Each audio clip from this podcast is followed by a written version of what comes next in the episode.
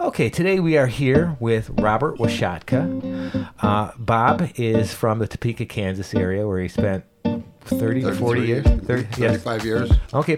He came to Rockford about 18 months ago because his son asked him to come up and help him raise uh, two of his grandkids. Is that correct? Right. The reason uh, we're talking to Bob today for the Thinker What Works pop podcast is he is the owner of Emmett Business Solutions. He's spent 30 plus years helping businesses be more profitable. He's a certified trainer in a thing called the Great Game of Business, which espouses open book management. First of all, Bob, thank you for coming in. You're welcome. It's great to be here. And so, open book management, what are we talking about there? Well, open book management is really uh, it's a system. It's a uh, model business that business methodology that uh, came out of Springfield, Missouri, uh, back in the early 80s, and it is designed to really bridge that gap between the inevitable gap between management and the employee and create an environment where you have a business of business people teaching the business of the business that, that any company is in. So it's really an, in open book. It's it's transparency. It's designed to to really educate everyone on the team, uh, from the top owner leader to the uh, the frontline worker, the production worker, what, what, whatever, uh, the entry level worker that just came on board yesterday. Teach them the business and create an environment where every it's a business of business people. Well, let's let's take a step back. It grew out of Springfield, Missouri. Correct. It came out of a specific company, correct? Well, it, yes, uh, SRC, well, it was Springfield Remanufacturing Company, which in the early 80s uh, was uh, a remanufacturing site for International Harvester, and that was a time when International Harvester was going through some uh, a serious uh, uh, recession area where they were shedding as many as a thousand employees a week. Uh, and they did this for for uh, two years. They had over hundred thousand employees, and it was just not a good thing. Uh, a gentleman named Jack Stack had been sent down. He'd worked for International Harvester in the manufacturing uh, facility in Melrose Park, uh, up uh, in, just outside Chicago, and he was sent down to kind of run the manufacturing facility in Springfield, Springfield Remanufacturing, where they remanufactured heavy duty engines uh, for tractor trailers, agriculture, uh, you know, the, the, the, the big equipment. Uh, that facility had been losing money uh, for a period of time. He got everybody kind of organized, moving in the right direction. Uh, got, got team spirit was built up, and they were actually turning a profit. Uh, but lo and behold, International Harvester still came in and said to him, "We're going to close the plant." And it was like, "What?" Uh, you, you, know, he was responsible for 116 people. He had to look him in the eye and say, "They want to close the facility." Well, folklore story goes that uh, someone in the back of the room says, "Well, why don't we buy this place?" And um, we kind of laughed, and uh, nobody uh, really thought they knew what they were talking about, but he was able to put together eight gentlemen. Collectively, were able to put together $100,000 in 1983. Wasn't a lot of money, but was a lot of money for the, the eight folks. And then they collectively borrowed $8.9 million to buy the facility. Um, I'm making a short story of that because it was a difficult process to, to actually present that to the banking community and to even to this day, uh, that is the largest leverage buyout in U.S. business history. Eighty-nine dollars to one dollar, they were able to borrow it. That would never happen today. Today, you barely can. You need sixty to seventy percent equity just to borrow the other thirty percent. Um, but when he came back from Chicago and they closed the loan and he was on his way back, uh, one of the last things the loan officer told him, or the bank president told him before he left, was uh, it's kind of like you hear that sound outside? That's the trucks waiting to uh, bring all the equipment back, repossess everything if you miss one interest payment. How would you like to begin a process with that burden on your shoulder?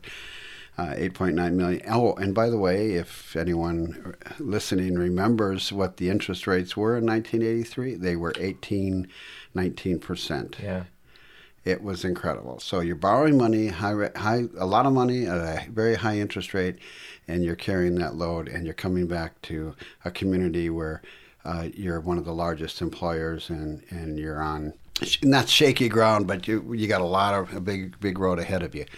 So he said, if I ever get this uh, this deal done, um, I sh- actually I should step back because one of the things he, he discovered during the whole process, and here um, was that as as a business, he walked into the the first time he walked into the bank, the first bank he walked into, he said uh, they said to him, "Well, Jack, this is all wonderful." He presented all the numbers and all the background and the story, and they said, "This is wonderful.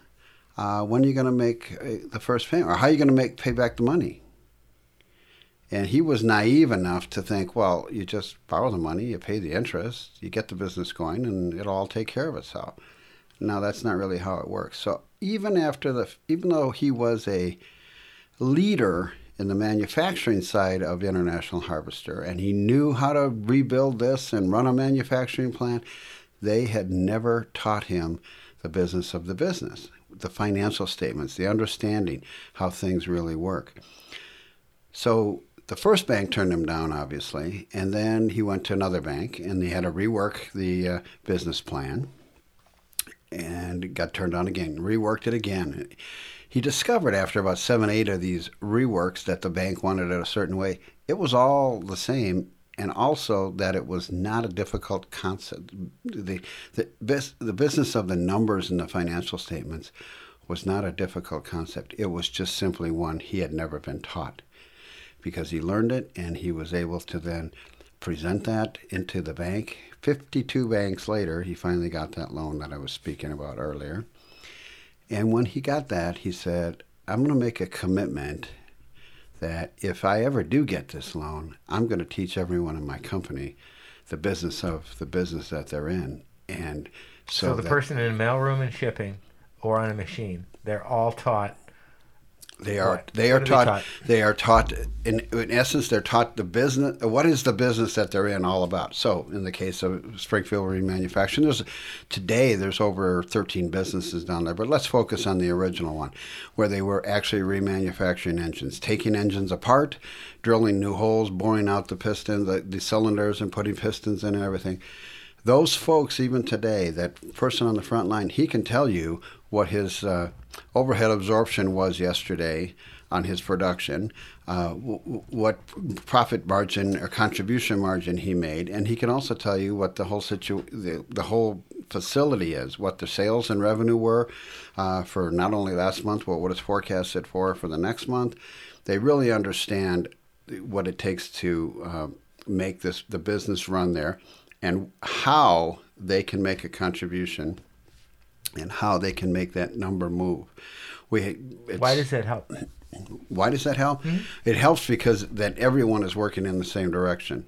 There is no distrust uh, with respect to um, uh, you know anything management might be doing or the employees might be doing.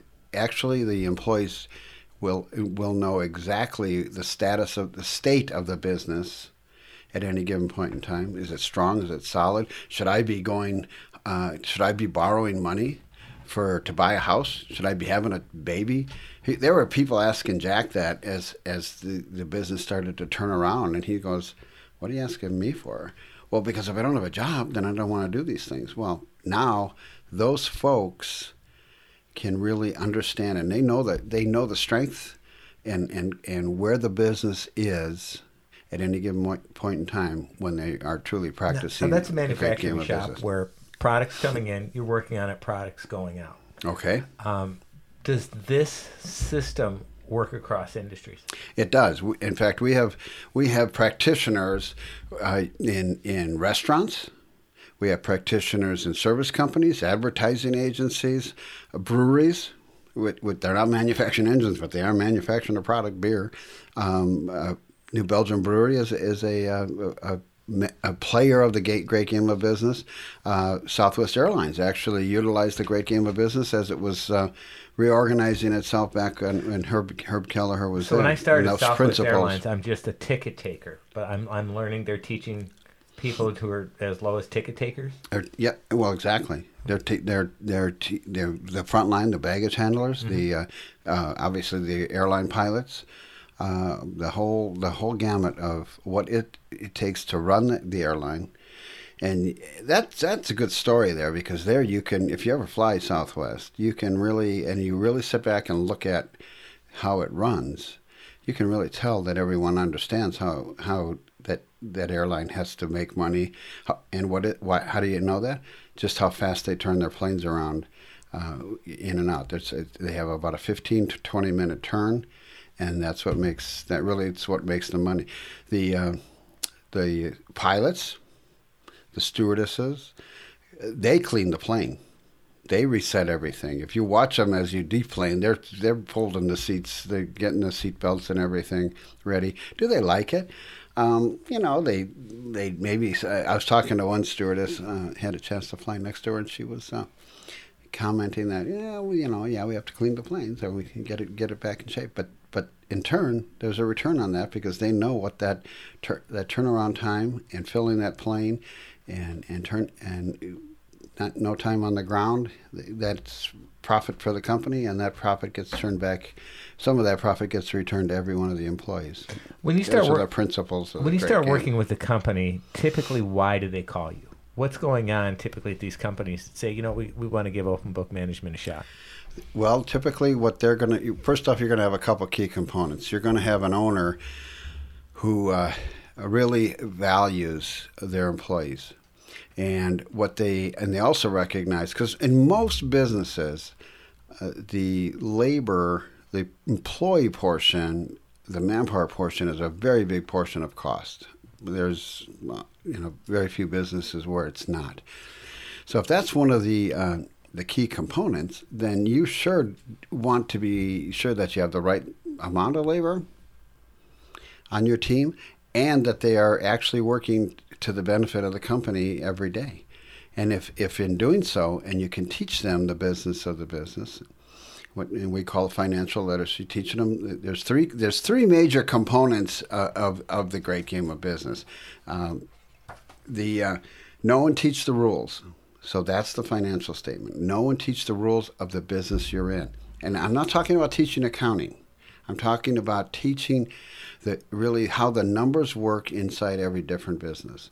So the, the numbers are going to work differently in a large uh, commercial nursery than they do in a, in a paving company, uh, than they do in a uh, the brewery. They, they work differently, but fundamentally, uh, an income statement, balance sheet, and cash flow statement, the, the, the, the fundamental of the, those numbers are exactly the same.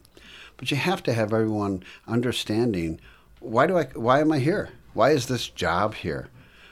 And how do I and how do I make a contribution? Where am I represented on on an income statement? I was doing a uh, uh, introduction and uh, getting the game uh, started uh, financial literacy at an adver- uh, it was a advertising printing company, and I was going over the, the financial literacy for the first time and so I had gone over the income statement, uh, revenue and expenses, and, and I said, now let me ask you something. This is really the, was the first time I had done this. Who can tell me where they are on the income statement? What line are you represented in the income statement? And the one gentleman raised his hand. Well, I'm on the on the expense line on the income statement because I I work in uh, printing and I work to get the product out. Great. And then other guy says, "Well, I'm over here. I'm a, a marketing person, so I'm going to be, I'm going to be in the in the expense, the overhead expense for, um, for marketing." And then I said, "Hey, that wow, really good. You picked that up from." And then he, I'm starting to turn around to the next person. he goes, "Oh, and I'm also on the balance sheet." And I went, "How so?" Well, you see that line called um, materials. I buy those materials. That's an asset. And he connected the dots and he said, Well, that's an asset, and I buy those materials. So therefore, I'm represented in that line. If I don't buy those correctly, That could, you know, I have too much inventory, too much cost, too much of our cash is tied up in the, in the wrong asset. Uh, versus, and, and if I don't buy correctly, my the cost of producing the product is more expensive. I said, wow, wow. I mean, that was connected the dots in, in a, in a you know a couple hour session on, on the financial literacy. So that's what we try to do as we get as we get everyone engaged in the game so they get to know and teach the rules. Then they're empowered with that knowledge and enabled to make meaningful change because there is no one the, the, the person closest to the problem has the solution. Although we like to think we have to go get the solution from management you know the person closest to the issue knows what it, what they're doing and how to solve that problem if you just ask them. And then if you listen talk about and, and discuss it. And if they know how it impacts the, the, the business so they can really make that uh, impactful change. So enable and empower them to make change. And then the third component is uh, provide a stake in the outcome good or bad one of the things we, uh, and it's all centered around a critical number, and the critical number is defined by the team every year. And they fo- what is the what is the focus going to be? But one of the things about the, uh, you know, talk a little bit about stake in the outcome. What's in it for me, as as an employee? We we we all talk often about the um, bonus programs and and the salaries and or bonus Eh, oh yeah, I'm entitled to a bonus. I should get a, a, a bonus for this or, or, or, for that. But you know what? And and we get to a point. I don't know if we've we've all gotten there where we get to the point where the bonus, if I don't know how it's I achieve it, and I don't know how it's leading to the benefit of the company, that I begin to think it's an I'm entitled to it. So whether the company ha- that has a good year or a bad year, where's my bonus? If we're not tying it to, to the right things. And we create uh, part of our programs is to create a, a bonus program which is built on what we call the over, which another which is under foundationally it's that the company has to be strong, has to achieve its goals uh, before any bonus dollars can get put into into the bonus pool. That leads to the the whole idea of there's a certain threshold that uh, uh, that has to be achieved to keep the company strong. But I don't know about you, but I haven't found any coworker that likes to get a, a, a bonus check on December 31st and a pink slip on January 5th because the company didn't take care of its money, but they gave me my bonus, but now I'm out of a job. Mm-hmm. Most people would rather have a job on a solid company and know how they can move that company forward uh, and, and, if that leads to a bonus, that's fantastic. So those are the three components. Uh, know and teach the rules. Um, then you're engaged and empowered to make meaningful change, and then there's a stake in the outcome, good or bad. And it really leads to much stronger uh, employee engagement in, inside the company. what are, what are the hurdles that you have with companies when you're you're trying to teach this? When we begin, well, uh, depending upon the um, uh, background of the company, and maybe there's a high level of distrust, or they've, you know, not necessarily had as been as transparent uh, previously. So we've got to the the ownership and leadership has to make. We, we first start off with the why.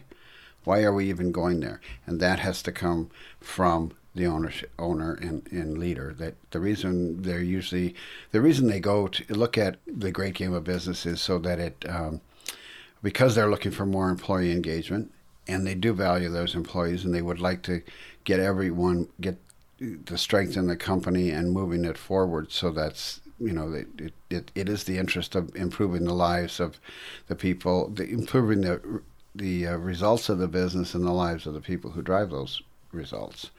So that's one of the reasons uh, they get into it. So if if, re- if that reason is solid and sound, and the why is good, then what we might see is is a resistance, a little bit of resistance to, um, you, you, know, is this another flavor of the month? Is this the next uh, management technique or you know that we're going to try. We tried that one other one last week or this week or this month. Uh, so, what is this really got long lasting? Does does it have uh, does it have legs and uh, and it can and good staying power? Um, so there's a level of distrust until we can get over, in essence, get get over that hurdle that this is the way this the company is going to be run in the future, and um, there there. Uh, it's not necessarily a hurdle because people are actually more interested in taking on that responsibility. Uh, but with responsibility, is accountability. And, you know, if I haven't been held accountable and now I'm going to be, there can be uh, a learning curve associated with that. How big of a company do you have to have to uh, benefit from these kind of practices? Well, I think I think the the I think any company can benefit from these pract- the, the practices because what happens is uh, everyone who does implement the game, um, we've we've over time now. This is not a new theory. This isn't something that's happened, you know, and been created over the last three months or six months or six years.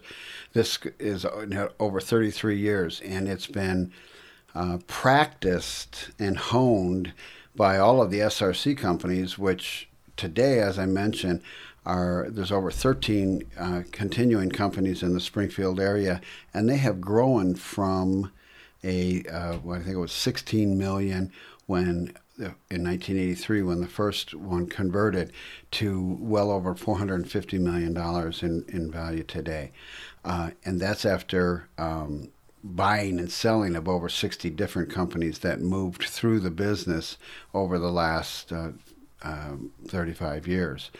Um, stock price alone went from, and, and by the way, SRC is an ESOP. They are an ESOP, and they're 100% ESOP. The last portion was just, uh, they've been an ESOP from the beginning, but they are now completely owned by the ESOP, and that happened in uh, two, 2015, I think it was.